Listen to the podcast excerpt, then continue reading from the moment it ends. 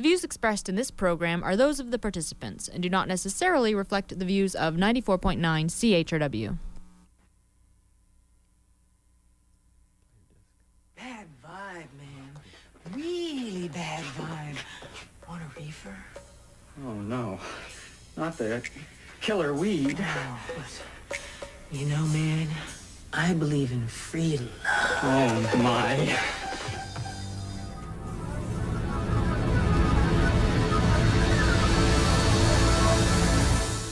Good morning, London. It is Thursday, August 27th, 2009. I'm Bob Metz, and this is Just Right on CHRW 94.9 FM, where we will be with you from now till noon. No, no, not right wing, just right. Fade into color color into black and white. Under the bedclothes, everything will be. And welcome to the show today. We're 519 661 3600 is a number you can call if you want to join in on, share your opinions with us on some of the subjects we're going to be talking about today. And uh, today's today's show is going to be kind of strange for what I usually do. I've had a potpourri of what I call deja vu events this week. Been on a bit of a roller coaster with a new surprise update campaign or election to deal with. And I'm going to share some of my week with you and, and some of the strange coincidences and insights that occur to someone in my position and situation getting involved in politics in the public eye, so to speak. Now, I realize it's no secret uh, to a great many of you that I am and have been involved in many local um, organized political campaigns on an ad hoc basis from time to time, and that I'm also involved with Freedom Party, both in its electoral and its non electoral activities. And if nothing else, today's show might give you some idea of the kinds of things I do in the political and social arena when I'm not here on CHRW Live, spreading my blasphemous philosophies of freedom and capitalism. So I've got a very um, ambitious agenda today. A lot of today's show has to do with follow-ups to issues and events we've covered on past editions of Just Right, and which, by the way, are always available to you free of charge, with no hassles whatsoever at www.justrightmedia.org, where you'll be able to find all the shows and references that I may refer to today. So today's show covers everything from comic books to pot laws and the Prince of Pot Marc Emery's farewell tour before he goes to jail in a U.S. prison, from the injustice of releasing the Pan Am Lockerbie bomber to the economic and political bomb of the Pan Am Games being hosted in Ontario.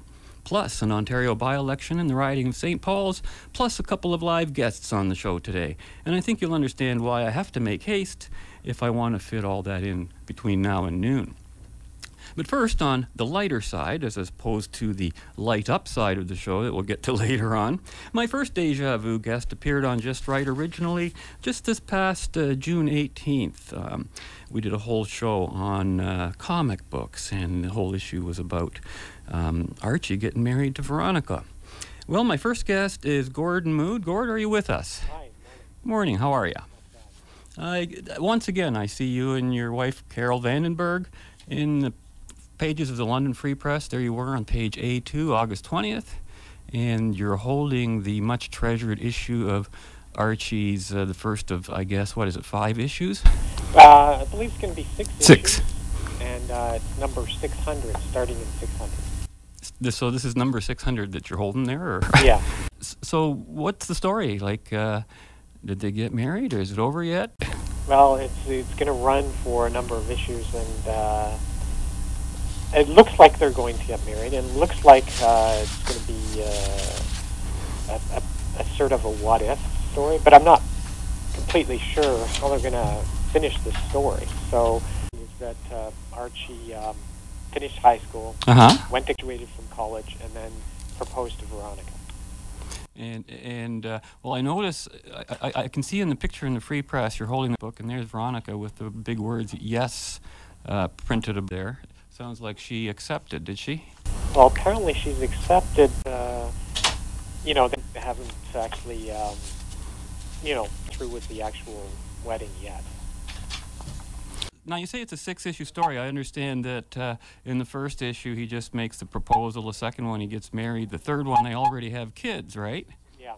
And uh, do you know about the fourth or fifth? Is it really going to be the son of Archie, like you suggested when you were on the show? Really don't know where they're going to go with that, or whether he's going to be uh, uh, woken up from a dream or or what. You know, I, I, I just as a marketing thing, I'm, you know, it, it's great for short-term sales. I'm just not sure how long-term they're projecting it. Now, in the in the article in the Free Press, there they point out you've got 25 copies of the comic. I assume they've already sold out. Oh yeah, we're getting 35 more. And um, and it says something that the, it won't arrive at the newsstands till September. Well, it's just because the newsstands tend to get uh, comics at a later date because they're distributed by different companies and they have a, a returnable. Um, they can return Just a different distribution system, basically, eh?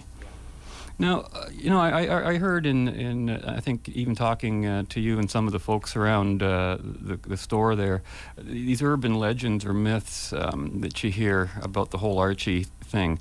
Um, I understand somebody was really disgusted over Archie's choice and decided to sell his number one Archie comic or something like that. Are these stories true?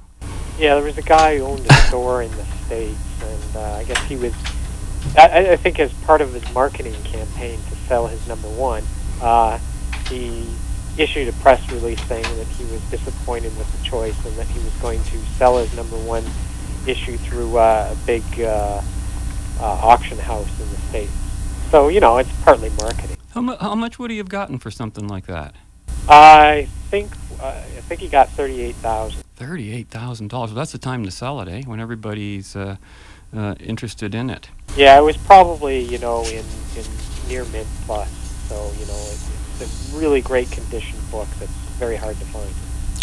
Fascinating. Now, uh, just one last thing. Um, I understand some people who haven't read Archie for years are, are now calling up to get copies. Are they?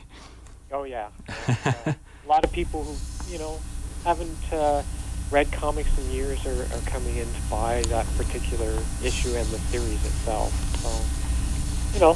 So when you get so when you get these in, where can people go to, to get them? uh, we're at 350 Richmond, downtown London. And um, we'll go with Archie all the way. Thanks for joining us today, Gord. Thank you. Okay, take care. And that was Gordon Mood from his home here in London, Ontario, uh, talking about the update on the Archie comic books. Um, actually, the, the, the whole story of comic books is much more involved than you might think, as you would find if you tune into our show, um, show number 108, back on June 18th, which, by the way, also went deja vu a couple weeks ago when I was off with this uh, debilitating and crippling cold and flu a few, a few weeks back on August 6th. So if you caught it that day, that would have been, uh, uh, you know, that was just a repeat that day. Now, moving on to something a little more on the heavier side, um, I experienced a rather delightful and unexpected coincidence on Tuesday of this week when I appeared on a live uh, CTS cross country television talk show called Viewpoints on the Line, which is hosted by Christine Williams. You've heard uh, clips from this show several times on, on our show here. And you'll be hearing a significant clip from uh, the t- Tuesday's broadcast momentarily. However, you know, talk about it- it's a small world department. Now, I happen to be involved in the current uh, St. Paul's by election, which is a provincial by election. You might not even know what's going on, but it's sort of in a downtown Toronto area. Because I'm the CFO, Chief Financial Officer, for uh, Freedom Party candidate and party leader Paul McKeever, uh, who incidentally, and if all goes well, will be joining us later in the show, but on another issue entirely. Now, now, my opposing speaker on the CTS show on Tuesday is a very engaging fellow named Stuart Parker, who had just uh, unsuccessfully made a bid to be the NDP candidate in the same riding of St. Paul's. But that's not just the only weird thing. Turns out that Stuart's a good friend of uh, John Thompson of the Mackenzie Institute, who coincidentally is also a good friend of mine and has been an in studio guest on this show here at CHRW not only once, but twice. And um, by the way, if you want to catch those shows, they're also online. Again, www.justrightmedia.org. And you can catch uh, John Thompson on our seventh show, way back May 31st, 2007, and then our 60th show on June 26, 2008. And uh, John is, uh, you know, a world-known uh, person, uh, expert on global terrorism and violence and issues of that. And uh, I suppose that was more to do with the co- coincidence of the subject that we were there to discuss on this past uh, Tuesday. So what we're going to do now is break away for about nine minutes or so, nine and a half minutes, as we uh, click into what happened here on uh, Tuesday's debate. Now, this was uh, aired live 2, 2 p.m. our time, coast to coast in Canada, on the Crossroads television system, which is number 16 on your cable dial. And um, I never know what subject I'll be discussing until I get into the into the station there, or the night before at least. They let me know.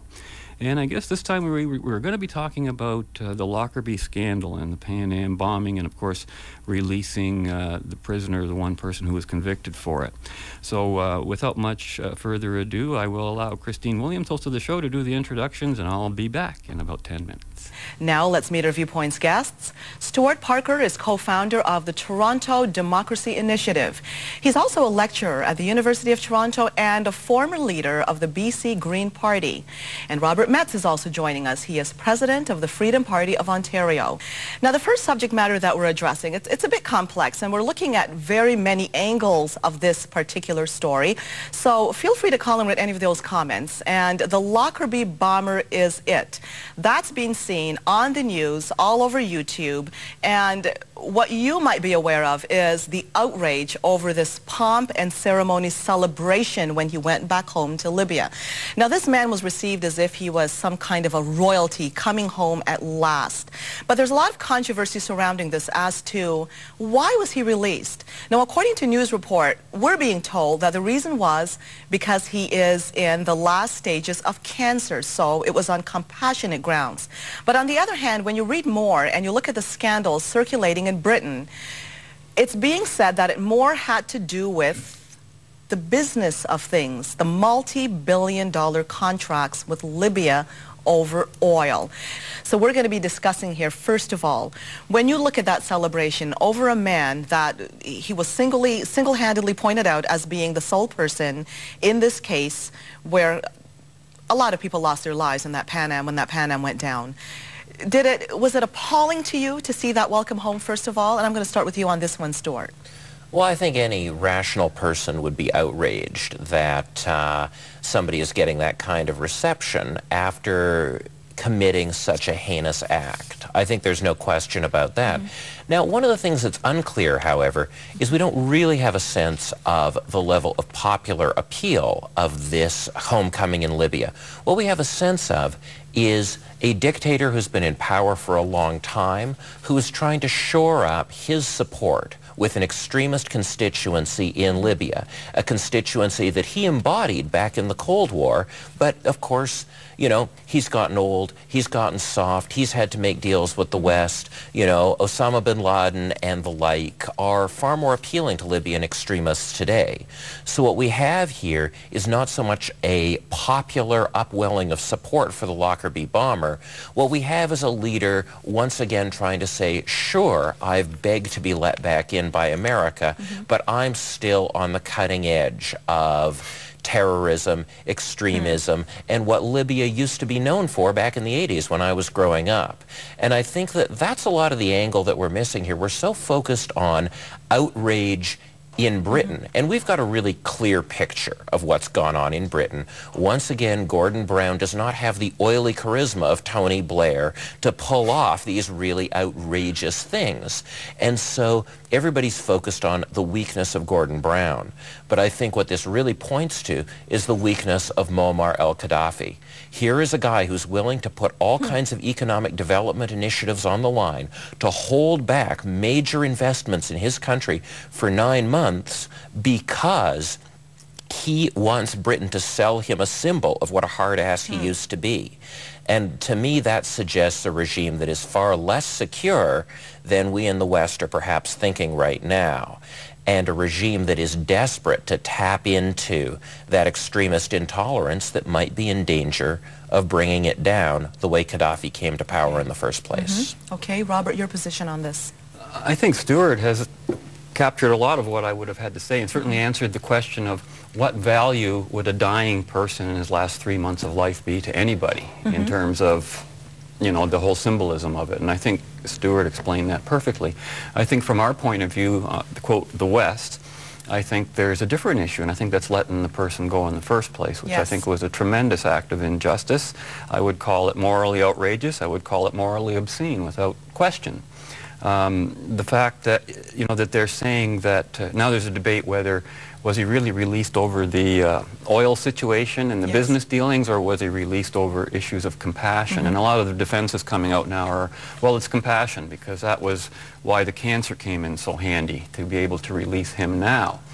And um, that to me is extremely misplaced compassion. I think a lot of what passes for compassion is just another form of injustice inverted. Okay. When you show compassion towards a person like that, what are you saying about the, the victims, about the innocent people? That's where justice really originates. It's not about punishing the guilty. It's about, you know, honoring the, the innocent and, and uh, the, the people who've been hurt. Now, in casual dialogue, you're given the feeling that i i- it's questionable. Britain is now scrambling to defend itself, saying that this was about compassion. Which but at the, the same, defense. but at the, yes, but at the same time, though, and, and I'm quoting here Lord Trefgarne, the chairman of the Libyan British Business Council. He said outright that this illness basically only paved the way for his release. That discussions were underway long before that, that Libya wanted this man's release in exchange for billions of dollars worth of oil business. And in another article that we also gave to the two of you, you're looking at retail sales as well. Libya is seen now as a huge potential business partner, billions of dollars, imagine that. So on one hand, we hear an argument, did it have to do with the oil? But on the other hand, in reading these articles, it seems obvious, in fact, overt, that that did play a role somehow.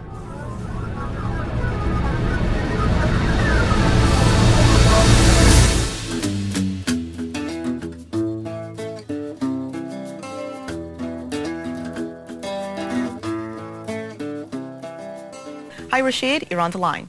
Hi, how are you? Fine, thank you. Good. I just had two points. If this person was released from prison, uh, well, if he, if he was really due to compassion and, and this kind of thing, and there was no other reason, I think they should have just executed him.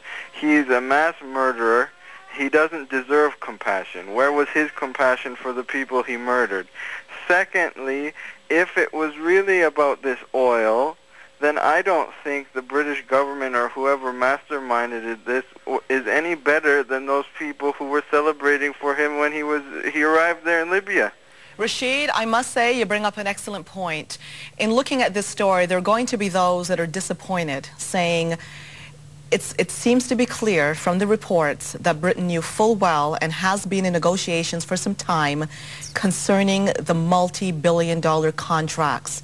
There are again going to be those saying, what about ethics when it comes to business? And that's an area I want to address. Rashid, I want to thank you for calling in. When you look at the British approach to this, if they happen to be, if they could be implicated on the oil issue, which according to these reports here, these negotiations have been going on for some time, so it does seem that way clearly, then they're just as bad as the people you see in Libya. And, and I, I, I want to hear if the two of you agree with this even remotely, first of all. I'm going to start with you on this one, Robert. Well, you know, when you're when you're dealing with, you know, have you ever watched um, the, the comedy, the British comedy series Yes Minister? Uh, been around. I think they've shot them all in the 80s, and they addressed this issue square on target Wow. in one episode. And it was a very funny episode where British MPs went to the Mideast to do business. And in the Mideast, bribes were common, but you didn't talk about that in Britain. And everybody's handing around bribes as though, you know, it was no business. You know, that was normal business there. And uh, there was this, uh, they, they did it humorously, of course, and they had this dichotomy between the way business was practiced in the West and in the East. And, and you know, we think we can just bring, come in with our own values into countries that don't share those values, and we think we can carry on business in the same way as we've been used to. That's what I think is the greater issue here. Oil is just one of many commodities we trade with other nations, and those might be nations with which we have differences of political opinion.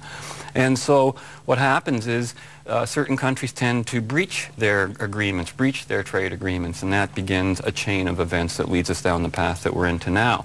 But basically, I think trying to equate the two standards of the West and East, if we're going to deal with uh, quote-unquote criminals, uh, we have to almost behave a little bit like them if we're going to do that to any degree. And that's why I think we might be walking into the businessmen, the executives who want to have all these things going on so they can make uh, a, a deal with the devil, really, is what I'm, I'm suggesting in the longer term.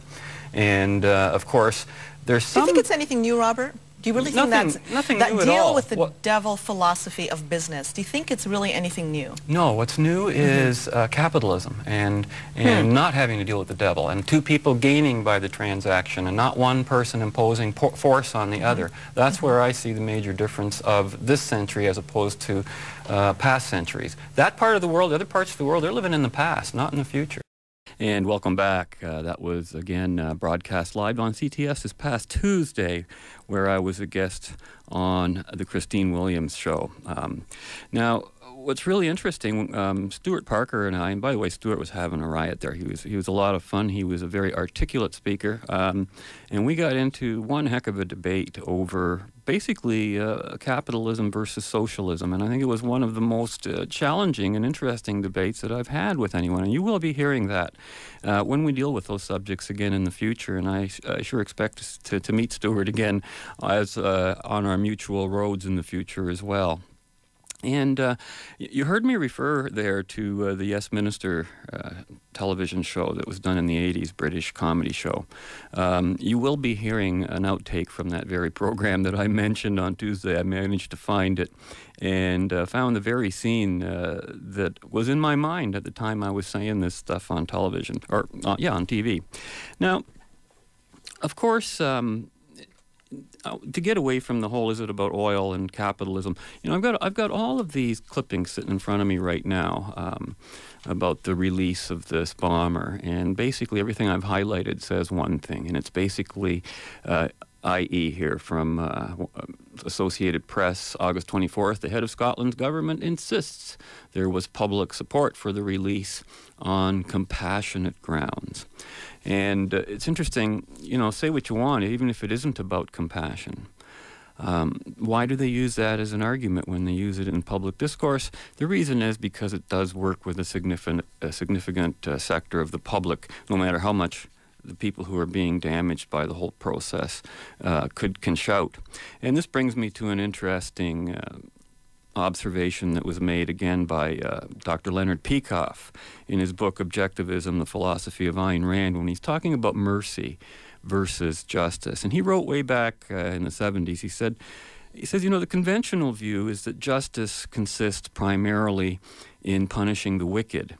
Um, but he says, no, justice consists first in not in condemning, but in, in admiring. Justice consists first in acknowledging the good. If justice is the policy of identifying a man's just d- desert deserts and acting accordingly, mercy is the policy of identifying them, then not acting accordingly. Mercy substitutes for justice a dose of the undeserved and does so in the name of pity. The pity is not for the innocent among men or the good, but for the perpetrators of evil. The practical consequences of mercy are eloquently clear in today's courtrooms. The ones where criminals are righteously set free, not o- owing to any doubt about their actions or to any objective mitigating circumstances, but as an act of compassion for the helpless products of society. The man who gains by such an act is the criminal. The men who lose are his victims, who conclude bitterly that there is no justice. End quote. You know, it's like Dr. Laura Schlesinger used to say something along the lines of, uh, you know, to the victims, everything's black and white, but to the perpetrators, it's always gray. And, you know, speak of the devil, did you see yesterday's London Free Press? There it was, right on the front page of the London Free Press. Frustrated Family Seeks Justice by Randy Richmond, August 26. And it reads All the Seaborn family of London wants is a few more measly months of justice. Trying to see that their son's killer does his full sentence, they've run up against bureaucracy, frustration, and even a medical condition known as broken heart syndrome. We are not vengeful, Gene Seaborn says. We are not vindictive, but they've had enough as the sentence for their son Terry's killer dropped from a possible 25 years on the first charge to seven years on conviction to five years and nine months on appeal, then to four years because of Canada's early release system. Now, the killer wants out even earlier on day parole, they said. End quote. And apparently, their son's killer, Jonathan Badger, was part of a gang that chased and beat their son to death, apparently just for the fun of it. And, um, you know, that's the kind of people that we're letting out of our jails early. I think anybody that's even capable of doing something like that, uh, we need to be protected from people like that. Um, and mercy is not the way to protect us. Um, mercy should be given towards the victims, not towards the perpetrators of crime. And it's amazing how this whole process of, uh, and again, it's all part of altruism, isn't it? The the the the, uh, the, the false philosophy of altruism, of course. So uh, you can see the pain and the harm it's doing. And, and as we discussed on the show um, this past Tuesday, uh, there was a lot of people affected too. I have to tell you, we got a lot of calls on that show, and uh, which was apparently unusual given the summer month and the, and the time of year. And you could tell a lot of the people were from from that part of the world, or or at least uh, who emigrated from there and seemed to know what was going on on the other side of the globe.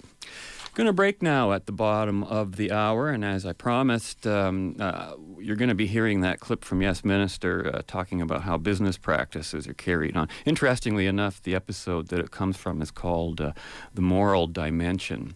And when we come back on the other side of the commercials, we're going to be switching to uh, a different subject. You'll be hearing Dalton McGuinty from his YouTube website promoting the Pan Am Games for Southern Ontario.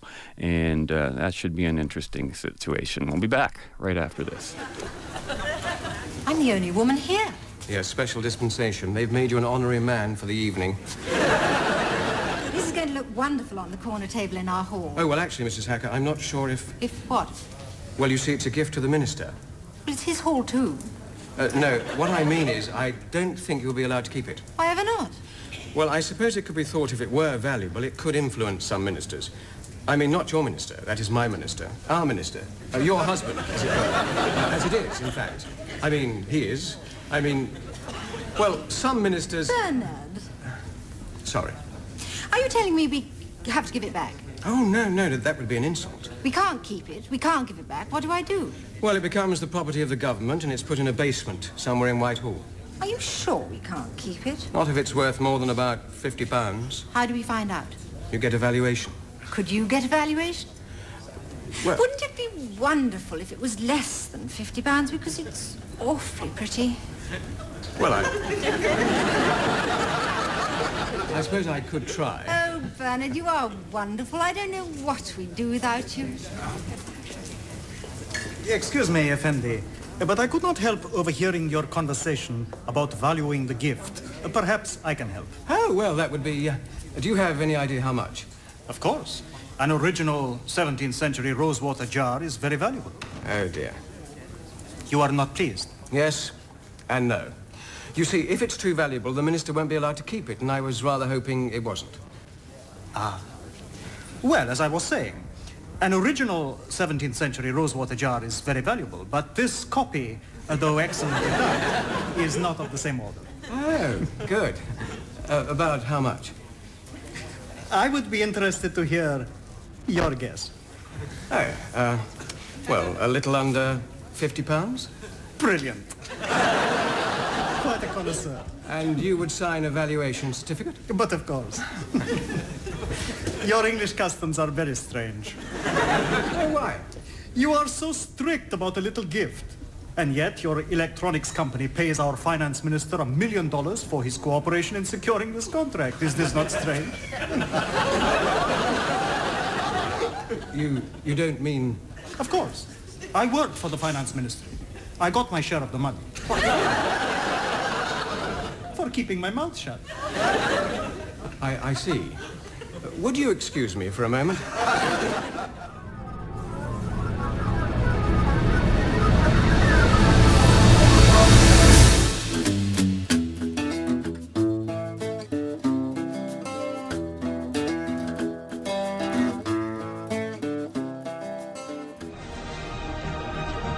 Today we are releasing our bid book, which outlines in detail our plan to host the 2015 games. The bid book is all about the how, and I want to speak briefly, if I might, about the why. Why are we doing this? Why are we going after this? Why are we so determined to land these games in Ontario? I can think of five particularly important reasons. First of all, we want to build better sporting venues and opportunities for our amateur athletes. Secondly, We want our kids to be inspired by our athletes who will be training and succeeding like never before. We want more of our kids from all backgrounds to pursue amateur sports, and we want all our kids to be healthy.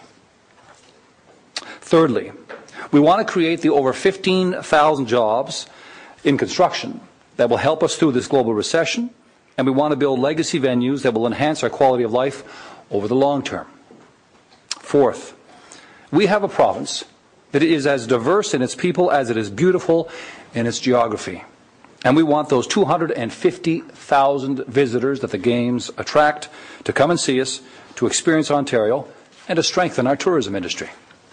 Finally, we want to instill in Ontarians of all ages an even greater pride in our province, a pride that will grow when we host the Americas, a pride that will grow when our children have more sports opportunities and when our athletes can excel.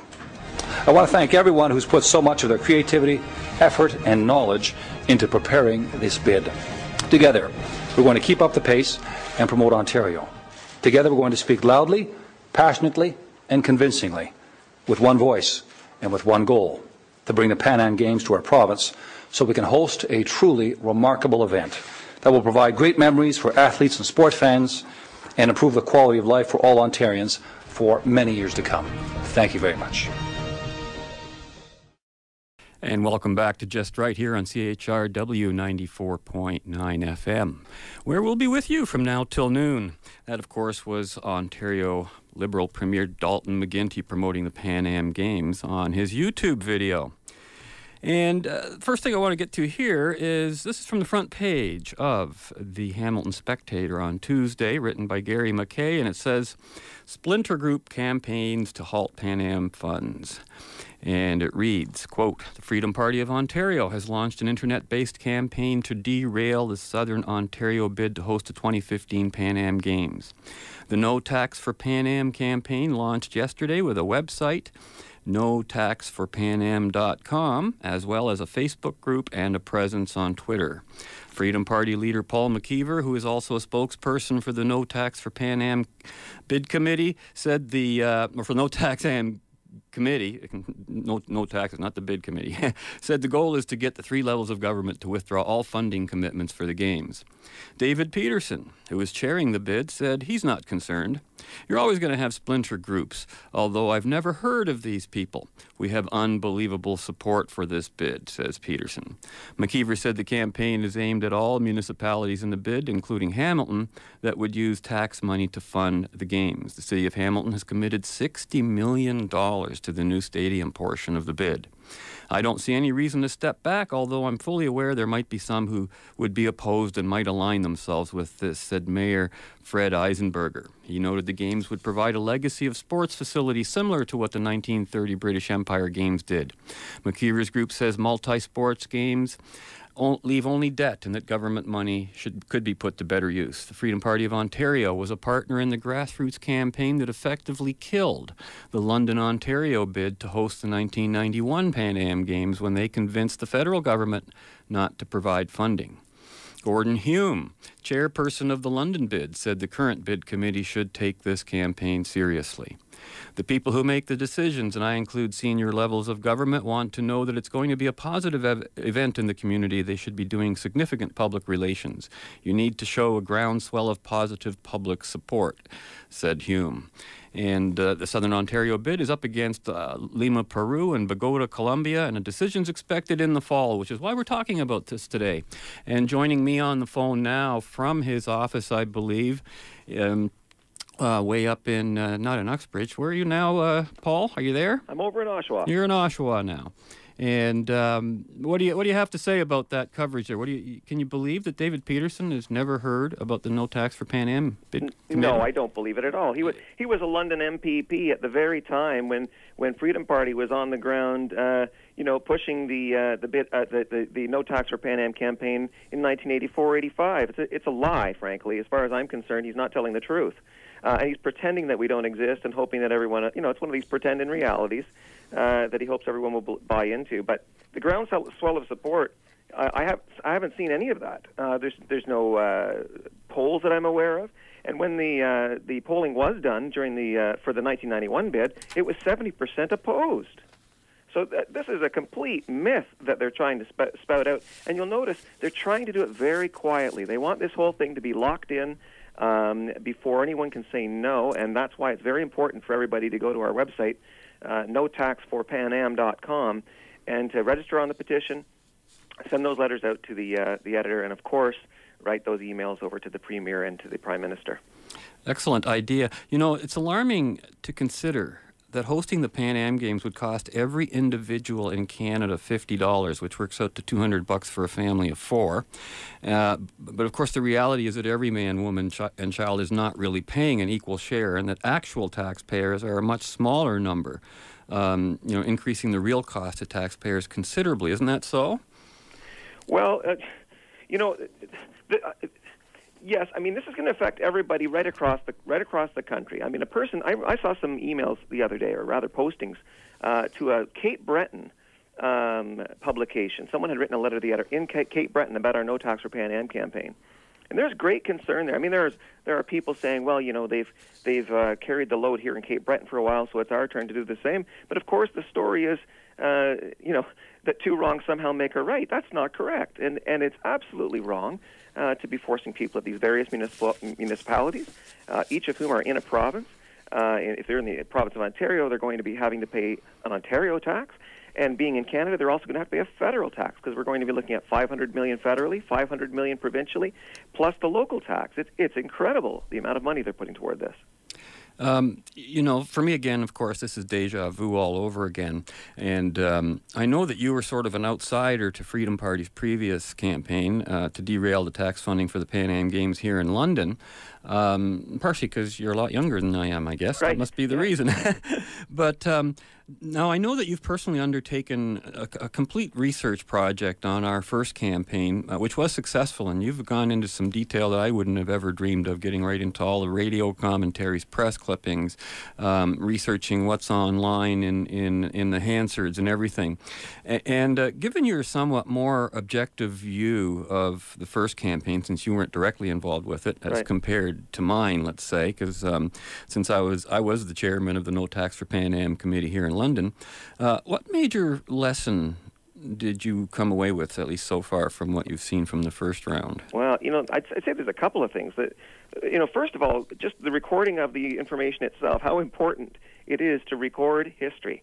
Um, when people go to the notaxforpanam.com website, they're seeing history uh, as it actually it was, video, the actual publications, evidence that uh, you know, one person going door to door can lead to 12 people helping to distribute, can lead to hundreds or thousands of people submitting uh, simply a one little card or making one, signing one little petition and causing the stoppage of a hundred million dollars of taxpayer money on a silly game.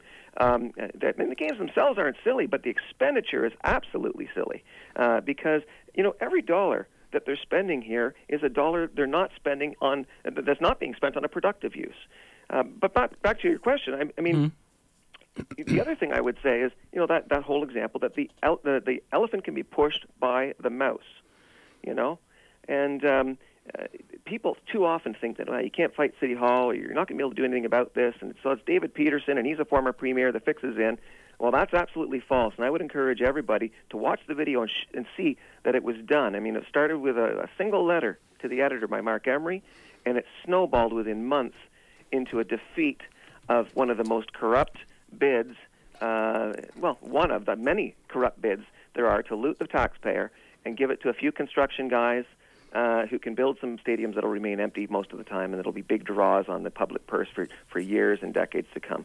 Well, of course, that's that was the expectation. What would have happened here? What was really interesting back when they canceled the the Pan Am Games here for London, um, the justification from the uh, sports minister at the time, Otto Jelinek, was that uh, we were also in an economic slump at the time, and the government, a conservative government, was saying that um, you know when when times are tough, governments shouldn't be spending money like that. Uh, would we say it's a little different today? well, I don't think government should ever be spending spending money like that. I Sure. mean, uh, the the role of government. But I mean, even by their own standards, you know, to say uh, it, it almost seems like their justifications are irrelevant because they use a different one for doing the same thing in two different cases. Well, you're right. I mean, yesterday I listened literally to Buzz Hargrove and Ernie Eves on a Toronto radio program, and I called into that program and I said, "Look, you know, before you start talking about cutbacks in the in the uh, public sector, and certainly there has to be some, but I said before you even go there, one of the easy marks, one of the low-hanging pieces of fruit, is is not spending even more." On uh, the Pan Am Games, and the response from both Ernie Eves, the supposedly right-wing conservative, and Buzz Hargrove, the supposedly left-wing, you know, former union leader, is, well, oh, come on, games are good and games are inspiring, and this will be an economic stimulus. Well, this isn't an economic stimulus. There's two ways you can spend your money. You can either spend it on consumption, you know, uh, French fries and watching a movie, or you can spend it on production, building a factory, building a power generation plant, that kind of thing. And stimulus, you know, when it's done properly, is an individual putting his own money into a plant and building something that people actually want and using that money as capital, productive capital. It's the tree that sprouts the many apples season after season after season.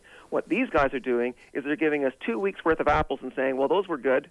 What next? It's consumption, and they're, they're, it's not stimulus. They're, they're, cat, they're, they're trying to uh, categorize it as stimulus uh, because we're in this economic catastrophe. It's the best spin they can possibly think to put on it. But this is nothing other than just a complete looting of the taxpayer. Uh, this money's going to go to a few uh, well-connected um, uh, construction people. It's going to pay for some overtime for police. Uh, 15,000 jobs. Well, that'd be like saying there's going to be 15,000 people hired for the for the carnival that's going to be in town for for three weeks, and they're all going to be unemployed thereafter anyway.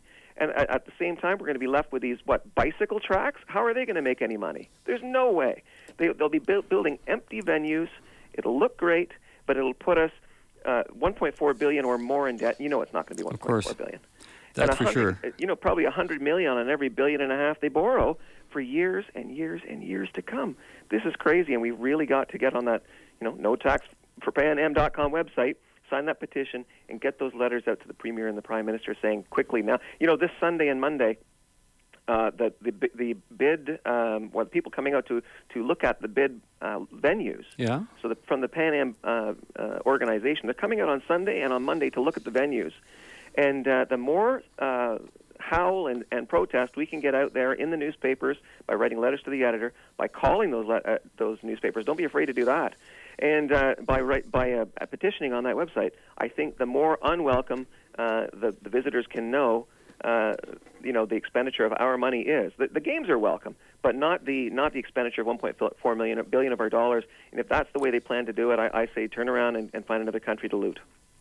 Well, you're not going to find me arguing with that because that's one legacy I don't want to be stuck with. Paul, thank you very much for joining us today. And we'll certainly encourage everyone to check that website out www.notaxforpanam.com. Thanks, Bob. Thanks, Paul. And that was Paul McKeever of the Freedom Party of Ontario, of course, and uh, Pan Am Part 2, which is really interesting because Pan Am Part 1 was actually begun by a fellow named Marc Emery, local to our city here, of course, and he's going to be our next subject when we come back on the other side of this break. There is a coffee shop in Vancouver every 10 meters. You know, best they can figure all the coffee they're drinking, it's being canceled out by all the pot they're smoking. As soon as the caffeine kicks in, the marijuana takes over. I'm not a very good stone person, you know. I think I, I quit smoking drugs too early, that's the problem. Yeah. I've had no long-term investment in developing the habit, right? That's the way it works. The longer you smoke marijuana, the better you get at it. It works the same way as compound interest in a mutual fund. Right? Just like the ads say, if Natalie started smoking pot when she was 22, smoked pot for 30 years, just a little bit every day, by the time she retires, she'll be at ease and have complete inner peace.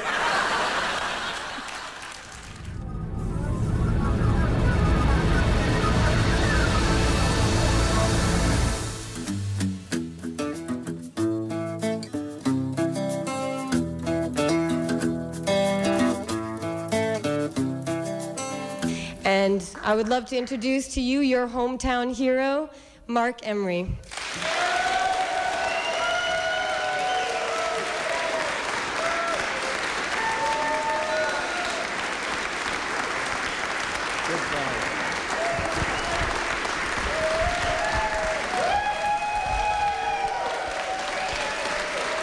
Thank you very much.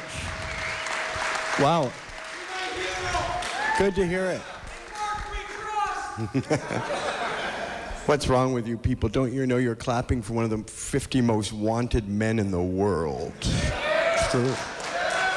I mean, it, it sounds like a joke. It sounds the top 50 most wanted in the world, says the U.S. Justice Department, and the number one drug trafficking kingpin drug lord in all of Canada. Apparently. I am bigger than Hell's Angels. I'm bigger than all the gangs. In fact, we've had 19 murders in Vancouver this year, all by gangs. I'm bigger than. Actually, I was described as the most significant threat to the United States of anyone in Canada. I don't know about the United States, but I hope I'm the most significant threat to the United States government that there is in Canada. That's for sure. And to think, and to think all of this was nurtured by my very growing up here in this town. I'm from London, Ontario. I spent 34 years in this city.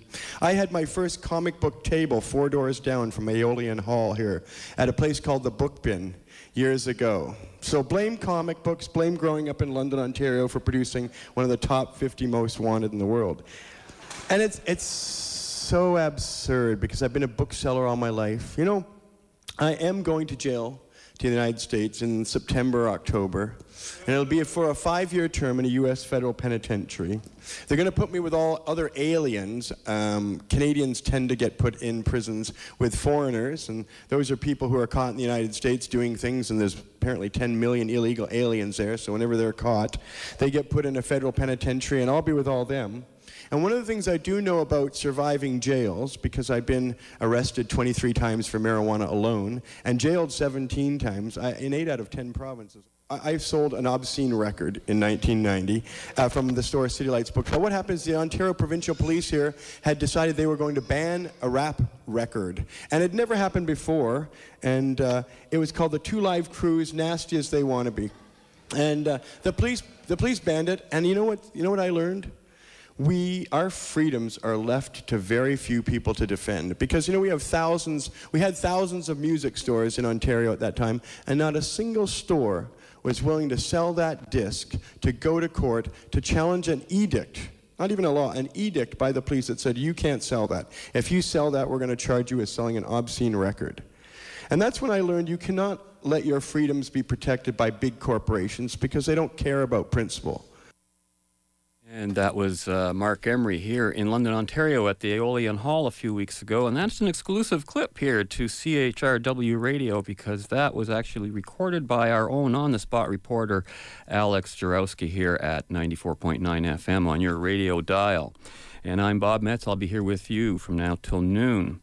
Course, in the days that Marc Emery was uh, active in a lot of those non pot campaigns, I was involved with him here in London. We were uh, sort of a, I always refer to us as a Lennon McCartney team in a way because there was a real tension there. Uh, the tension, of course, broke by the uh, late 80s, early 90s when we went our separate ways. And Marc, um, his tactics are not those that I particularly have approved of. And I think a lot of people misunderstand uh, the relationship and what I, what I favor and what I do not favor. I'm certainly opposed to drug prohibition. Anybody who's heard uh, the show I did here, uh, not about Marc Emery, but about the drug laws themselves, um, would know that. And um, for those who want to know everything about my real opinions about Marc and the, and the long-term relationships and the and the other issues that Marc was involved with. Um, uh, I would suggest you, you, check our website out again, justrightmedia.org, and check out show number 29 back November 1st, 2007, where I did a special called "Citizen Mark Goes to Washington" about Marc Emery breaking the law and basically a, history of how the whole thing um, evolved. I did that at that time because back in 2007, Marc was already expected to be extradited within a few months of that. Um, there were a few updates in the interim, but of course, um, it seems that uh, the, ju- the, wheels of justice turn slowly, even when uh, they're the wheels of injustice. Now, you know, the things that Marc's been doing lately, I find uh, rather uh, unprincipled. I'm afraid it's the only way I can look at it, you know. And yet he he comes across talking about principle, and I and I know that there are principles at play there. He he correctly points out how freedom is defended by so few people. He talks about how he's a very articu- articulate speaker. But here's something I caught on YouTube uh, just the other day by by uh, someone. Uh, who calls themselves a JL reality production, who produced this uh, video on YouTube called Sharing a Piece of Marc Emery's Legacy. And there were some references there to Toronto's Freedom Festival and Marijuana March of 2007. And you see Marc in there talking about how one should fight for their cause. And he says, um, you know, you should basically uh, put on some chains. He says, you know, it's amazing what you can do with a long bit of chain. Like, for example, if you really want to draw attention to something, you're really mad at something, just go to the middle of Lions Gate Bridge and walk right across with a chain and stop all the traffic going both ways. Unfurl a banner over the bridge so that thousands of people can see it in the city on what on whatever it is you're against, and you're going to piss everybody right off. But man, by the end of the day, everybody will know what's bothering you. And then I saw some clips of him in a in a, almost acting like a preacher and talking about how you know everything he was taught, all his values, you know, they came from the Bible and they taught it in Genesis 29 and all that kind of thing. And then he says, you know, he says, I'm only doing what my parents taught me, my Sunday school teacher taught me, my teachers taught me, so don't blame me for how I turned out. Blame the system. And that doesn't sound like a guy who's talking about individual responsibility to me. And it was almost verbatim what he what he, what he just said in the clip you just heard. Seems to me that Marc's been doing everything possible to paint an image of himself as being exclusively about pot, which that wasn't really his, his background. This was not the reality of his past, and that's very clearly illustrated if you tune into that show I just recommended. And uh, but given his regrettably unprin- unprincipled approach to the issue currently, I'm not so sure I can say this with any degree of confidence today. Um, as an anarchist, Emery's primary objective is to smash the state. That's why you hear him saying, you know, I don't know about being the biggest enemy of the states, but he wants to be the biggest enemy of the, of the U.S. government, you know, just for the sake of it. And, uh, you know, smashing the state leaves a glaring vacuum in resolving the fundamental issues of law, contract, and necessary government. But of course, that's an issue with anarchists. They don't like any necessary government.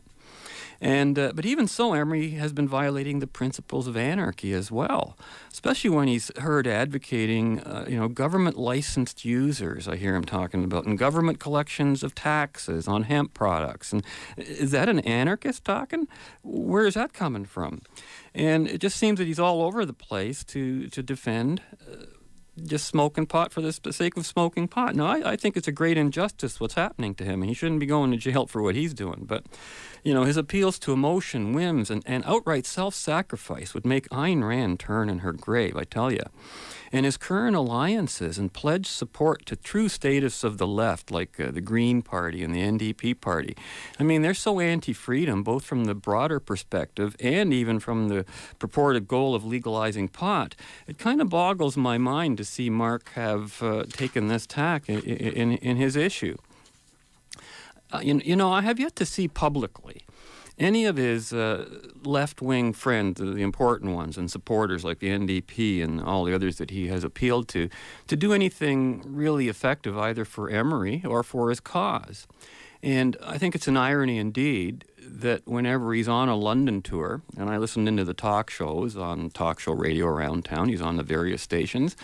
And uh, I got to tell you, it's coincidental that only my first guest today, who was Gord Mood talking about Archie comic books, but who happens to be also involved with Freedom Party, has ever called to support him or his cause on, on the talk shows. Most Londoners are very quiet about it, or even don't like Marc, and there's they have a lot of justification for that in some sense. And uh, you know, elsewhere you've got Freedom Party leader Paul McKeever, for example, who was just on the show, who's never met Marc Emery personally, but has been calling to the public's attention the sheer injustice of what is being done to Marc for the, you know the supposed unspeakable crime of selling marijuana seeds online. And you know, you think about this while the Lockerbie bomber gets extradited to freedom for his role in the outright murder of over 200 people, Marc Emery, a, non-violent offender, didn't get caught with drugs, guns, anything, not money, uh, gets extradited by Canadian authorities to a U.S. Prison, a prison and, you know, unfreedom in the nth degree, let's face it, in a so-called uh, free nation. So the ironies are, are, are, immense here, and I don't know that uh, our drug laws are going to be fought the way Marc has gone about doing it. He's certainly drawn a lot of attention to it. A lot of people can draw attention to issues, and he's had a tremendous amount of success on other issues in the past. And one would argue he has had success to some degree in certainly calling attention to this issue. Whether it'll ever be changed remains to be seen. Of course, there's so many uh, you know interests, including organized crime, who have a lot to gain from leaving the drug laws as they are, as do governments and DEAs and officials like that. So that's a pretty big monster to try and fight. As in, unjust as it is, and if you want to hear what I think about drug laws, you can tune into some of the shows on our archive. But I think that's about all we've got time for this week. So we hope that you'll join us again next week when we will continue our journey in the right direction. Hey, until then, be right, do right, stay right, act right, think right. See you then and color it to black and white. Under the bedclothes, everything will be alright. I believe in medical marijuana, don't you? I think it's a good idea. Say you're sick, you're horribly sick. It's legal now. You got like the hor- you got like the corns. You got something horrible like that, you know. Go down to the doctor, hook up a little puff puff. It's a beautiful thing. Right here, Flin Flon, Manitoba. Yes, that's what I'm talking about. Government-run pot farm. I love that. Government-run. Eh? You think the people who work at the post office move slow? Imagine this. I can't believe it.